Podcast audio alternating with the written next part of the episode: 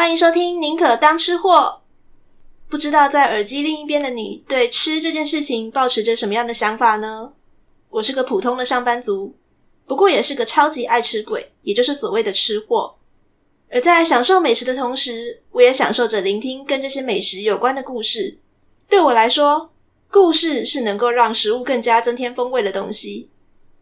在这个节目中，我想跟各位分享平时在我生活当中那些让我口水直流的故事。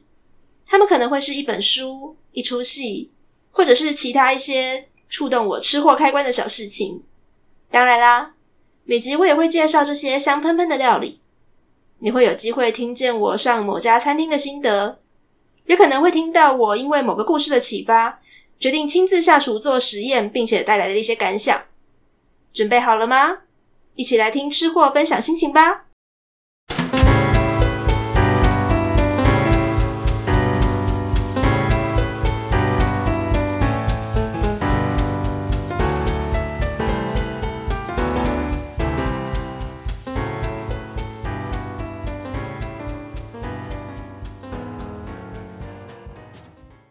安安，欢迎收听《宁可当吃货》。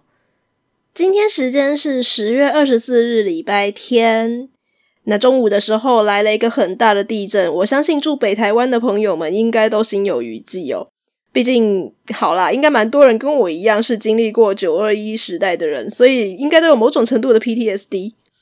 那当地震开始的时候，一开始只有听到地鸣声呢，也是我就觉得，嗯，好像还好吧，就是地震啊，又不是没经过地震，一天到晚在地震啊。结果不对，过个大概两秒左右的时候，忽然开始上下蹦蹦蹦，开始震大很大，然后东西开始掉下来。我想说啊，完蛋了，好像蛮大的耶。那我第一个反应，因为我正在煮东西，就直接把电磁炉的插头拔掉，因为我害怕发生火灾。我第二个反应在想说，如果继续晃下去，我是不是应该要赶快穿上外出衣服呢？不然万一那个跑不出去，或者说楼倒了什么之类的，然后被人家救出来的时候，发现我衣服都没穿好，这样不是很尴尬吗？我就在那边乱想那些有的没有的东西，然后因为真的震得很大，所以有点害怕。好在它后来停了之后呢，然后看各地应该是没有造成什么损失啦，大家平安就好。那在结束了这个心有余悸的过程之后，我就想到说，嗯，该来录这个礼拜的音了。因为经历过两周的米饭小妖精的访谈嘛，那那上两集的节目时间都有一点的长，所以我想说这礼拜可以来一点比较短的，然后稍微轻松一点点的内容。大家都知道我是个宅女哦，所以平常真的是也很少出去外面玩。但最近这几个礼拜，我就特别的想要出门。要不是因为这周末在下雨的关系，我真的也是很想要出去走一走啦。好，Anyway，那今天要来讲的是我在国庆双十连假的时候呢，有挑了一天，等于说去踏踏青走走的那个概念。去了一个以北部来讲，其实交通算蛮方便，然后但是我以前可能没想过要去的地方，也就是基隆的和平岛。这说起来纯粹是一个意外而已，因为最近其实有稍微解禁了嘛，只要你到山上或海边这种比较空旷的地方去的话，你可以允许有适度的把口罩放下来的空间，不用一直戴着口罩。所以啊，最近我就非常非常的想要假日不要闷在家里面，然后去哪边走走。可是要去走走，我也不敢走太远。嗯，好啦，其实是因为我真的有去看了一下民宿，然后但是有得订房间的地方真的都是很少，所剩无几了。所以我想说，好吧，那不然我就挑一个北北基地方，然后呢比较方便去，然后呢又可以离开我平常在大台北，然后都是看到都市森林的感觉好了。那基隆就是因为真的很近，而且又有我很喜欢的大海，所以我想说，好吧，那我就去基隆走走好了。但其实整个基隆市面积不大，大概就比嘉义市大个一倍而已了。那我平时都敢在嘉义市一个人随便走到哪，然后玩到哪里，然后呢玩到不想玩了就回家。我为什么在基隆不能做这种事情？就这样子抱着一股拱蛋，我就出发了。那如果要到基隆地方玩的话，除了在所谓的基隆市区以外，大概就是有三个地方可以去玩，就是外木山、跟和平岛、跟八斗子。那我比较想要去往的是海边的方向去，所以我一开始就锁定说先去和平岛玩，然后如果真的还有兴致的话，再去八斗子。当然，我最后也只有去和平岛，然后跟基隆市区了，因为下雨了，所以我就不太想要再走太远。但如果早一天天气比较好的话，我真的是还想要往八斗子那附近走一走的。那和平岛是什么地方呢？顾名思义，它就是一个在基隆的岛屿。那其实和平岛上面有人烟的历史已经非常非常久了。因为其实早在汉人来到台湾之前啊，甚至来到基隆之前，这个岛上面就已经有原住民在生活，而且在这边就是从事一些活动了啦。那大概在汉人来的时候啊，就看到有这个岛，而且离台湾离基隆真的是蛮近的哦。那因为它这边的话，就是算是基隆这边比较大的一个岛，所以就把它叫做大基隆屿。这个基隆就是那个给啷啊的那个基隆。那一直到了清代的时候啊，就是因为汉人啊，然后就知道说这个岛上面都是原住民，所以啊就把这个地方叫做社寮。也因此，大概在日治时代为止的时候啊，这个岛都被一直被称作社寮岛。那现在的和平岛其实已经是基隆中正区的一部分了。在日治时代的时候，其实就已经有建造了一座跨海大桥——和平桥，把这个岛跟台湾本岛把它做了连接。那大家不要想说跨海大桥听起来好像很威风哦，这个和平桥，因为其实和平岛跟台湾本岛真的是超级近的，所以这个桥其实只有七十五公尺而已啦。所以我在搭公车的时候，真的是没有什么跨海的感觉。在这集跟大家介绍一下我当天稍微玩过的一些小行程以及介绍的美食之前啊，我想要多跟大家谈谈关于这座岛的某一段历史。也许北部人都蛮清楚了，但是以我一个南部人来讲，我真的是不知道有曾经发生过这些事情。那当天我玩的很开心，可是隐隐约约总觉得有哪边不对，好像有某些事件挂在那边。然后，但是呢，当我去游览的时候，没有人会跟我多做解释。那一直到我事后玩完回去之后，越想越不对，开始上网搜寻，才会知道说原来曾经发生过这件事。我指的是当我在和平岛公园玩得很开心的时候，有看到两个让我很不解的地方。一个是那边有一个所谓的集善堂，以及一座琉球渔民慰灵碑。照理来讲，就是在一个观光景点啊，你出现了任何东西，就算没有导览说明，好歹也会立一个牌子跟大家讲说为什么会有这些东西在这边。但是没有诶，完全 就是没有任何的解释。所以我只好就是玩完回来之后自己上网搜寻这个到底是在讲什么。搜完之后，我大概也懂为什么不解释了，因为有点敏感。不过我会觉得，针对所谓的历史事件哦。我个人是觉得啦，你可以，当然每个人有自己的立场，一定会在经历某件事情之后，自己心里面有一把尺，觉得说什么是对，什么是错，那个是很个人的事情。可是对于一无所知的人来讲的话，是不应该完全把它抹灭起来，至少要让大家知道说发生了什么事情。那至于你之后要站在什么立场的部分的话，可能就是由个人然后自己去做评断。如果有因此学习到什么的话，很好。不过如果有人就是选择听完之后把它保持着，这就是一个故事。那我觉得，其实大家也都不是真的发生过那段事情的人，我们当然可以用比较超然的态度来看了。那只是也没有必要去选择说，那个有些人不去站在跟你同一个立场，因为民主社会最可贵的事情就是每个人都可以做出自己的选择嘛。好，前言扯了这么多，我要讲的是曾经发生在社寮岛，也就是现在的和平岛的一件叫做社寮岛事件的事情。也因为我不是学历史的，所以我只能够尽量的去把网络上找到的资料，然后呢，可能会有一点出入的说法，但尽量把它整理成一个大家比较好理解的版本。那前面有说到，其实社寮岛上面很早就有人在活动了，包括上面有一些原住民啊，然后后来汉人啊有进来，而在西岭时期呀、西班牙人也有在和平岛上面建城，所以其实很早和平岛上面就已经有各式各样的人在生活了。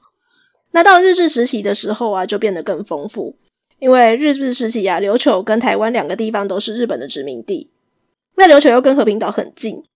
所以其实啊，早期在社寮岛的时候，上面会有很多的琉球渔民，他们可能就是出海捕鱼的时候啊，因为方便的关系，就住在社寮岛上面去。那相对的，台湾渔民去琉球捕鱼的时候，也可能会住在琉球岛，所以两边的来往是很频繁的。后来有一些人就直接在社寮岛上面定居了。那一直到大概日本战败的时候，都还有大概一万多个琉球人在和平岛上面，他们都是还没有被遣返回去的。那就就陆陆续续的遣返过去，直到二二八事件爆发的时候，都还有琉球人在岛上哦，大概三十多个人。那二二八事件其实就是这次社寮岛事件主要的导火线，因为过没几天之后就开始下令全岛要开始肃清了嘛，所以台湾整个岛上都有各式各样的被抓起来啊，或是各种枪决的事件。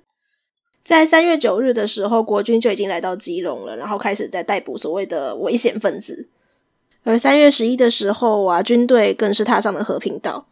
这边查到的资料有一点出入，就是有些人是说是因为语言不同，所以把他们当成危险分子。那有些人也会觉得，就是说因为会把琉球人视为日本人。那当时就是战后刚结束没多久，所以其实国军对日本人还是有某种仇恨的程度。总而言之，前面不是有说过有三十几个琉球渔民还在岛上吗？通通都被抓起来，有些人被枪决，有些人被杀掉，有些人到现在下落不明。也不是只有琉球人而已啦，包括我刚刚所说的，像是岛上工作的汉人啊，一些船工，或者是一些原住民啊，通通都是这场事件的牺牲者。这其实就是为什么我到和平岛公园玩的时候，会看到有所谓的万善集善堂这个地方，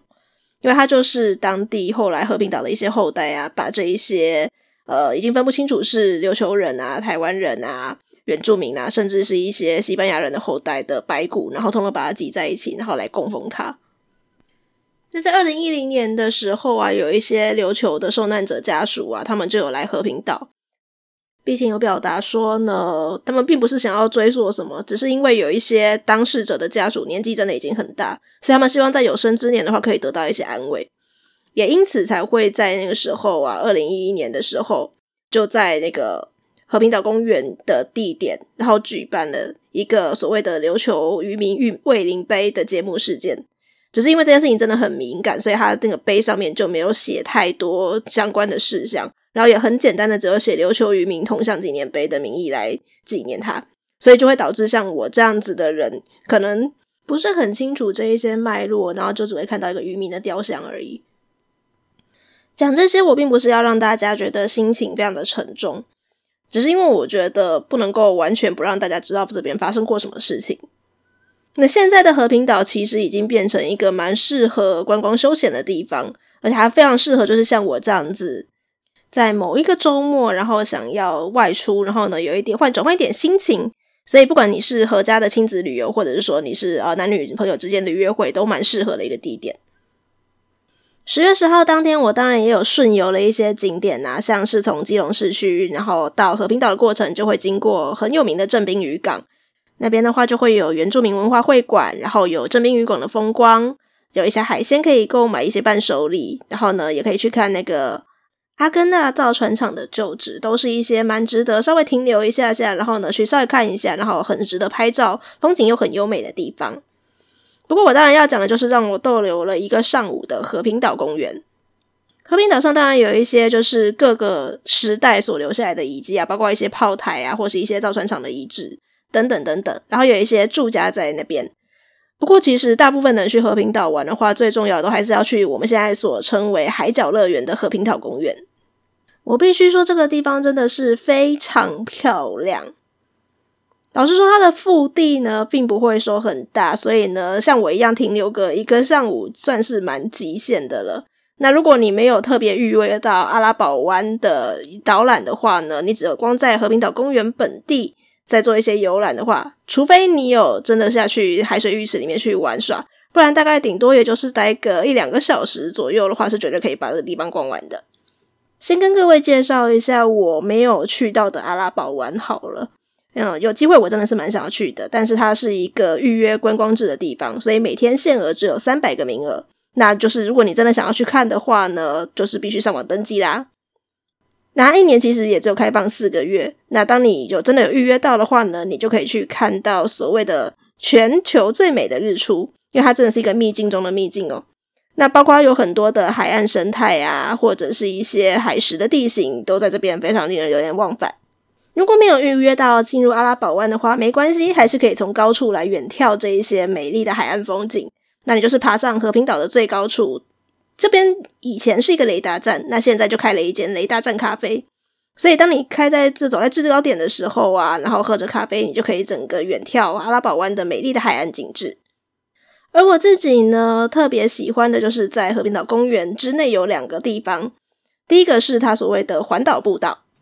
就算你没有实际的走进去阿拉堡湾那种实际去看很近的那种海岸啊、海蚀平台那种风景。你走环岛步道，其实也可以远远的看，然后就看到很漂亮的海岸风光了啦。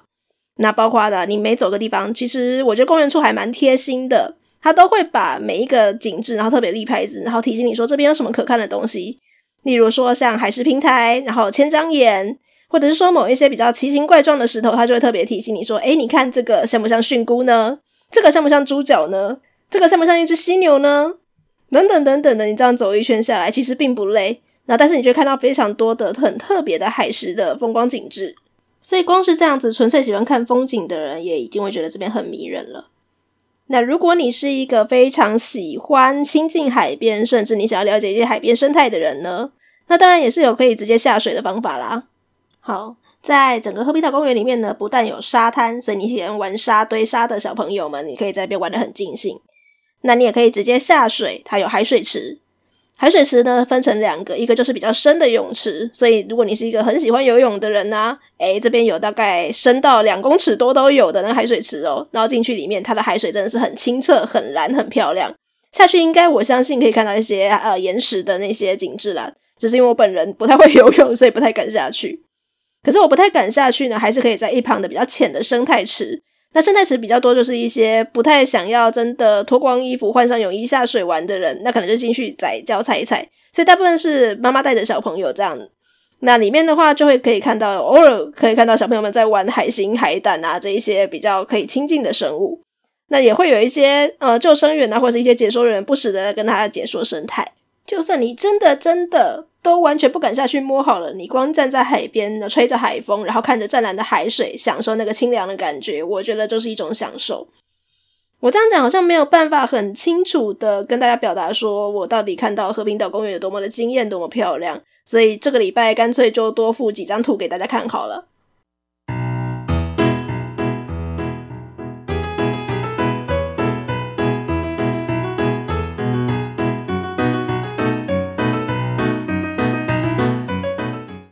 又到了我们美食 bonus 的时间啦！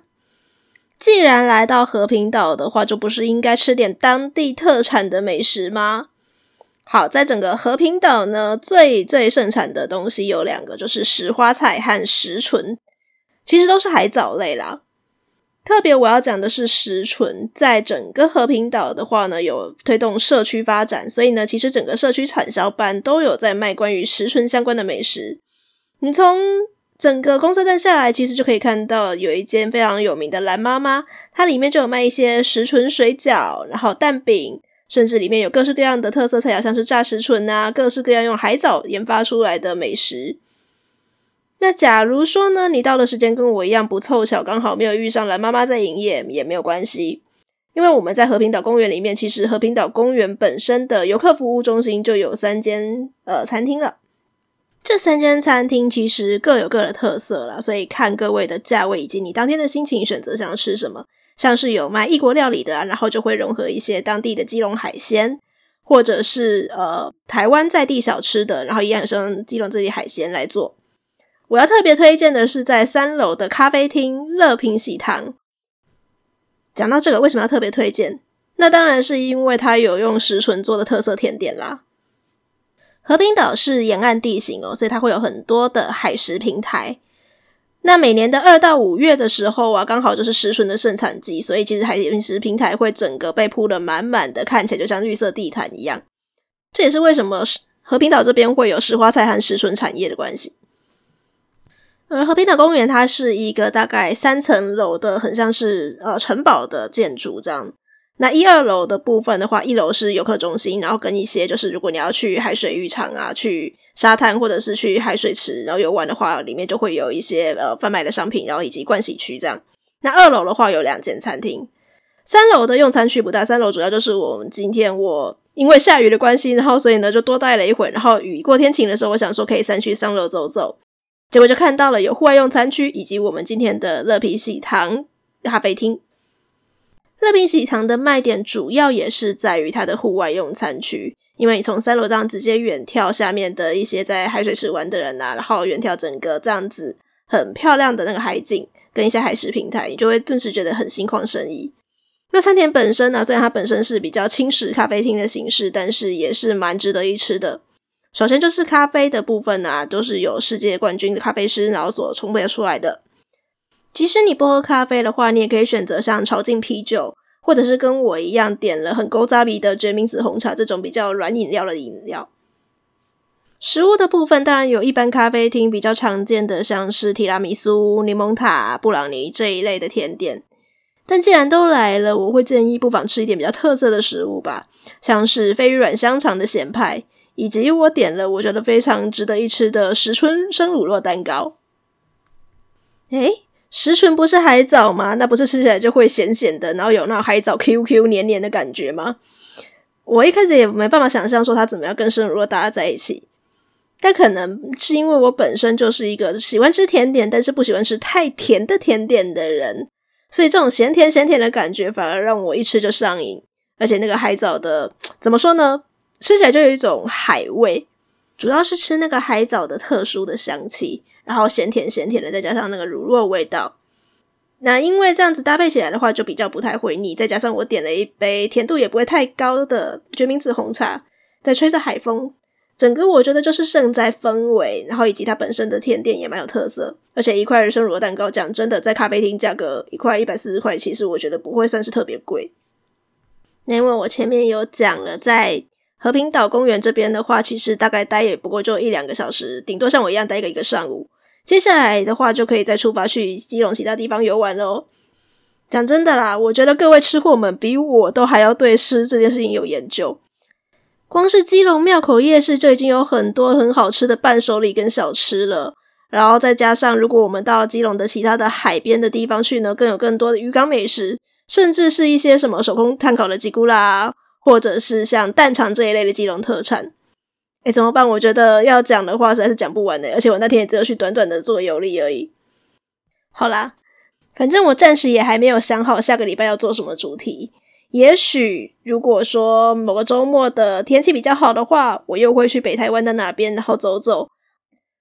挖掘适合让大家在周末的时候体验的一些小小游玩的地方，或者是各位可能没听过、觉得新奇有趣的美食哦。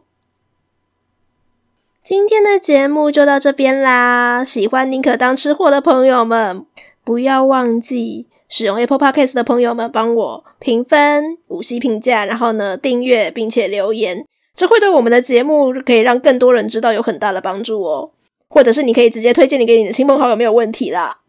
那假如用的是其他平台的朋友们呢，也可以到 Facebook 或 IG 来找我游玩。你有任何的意见，我都会聆听。不管是要对我提出什么批评指教，或者说想要提供我下个礼拜灵感的人呢，都欢迎来哦。我现在真的有一点点在想，说下礼拜到底要做什么才好。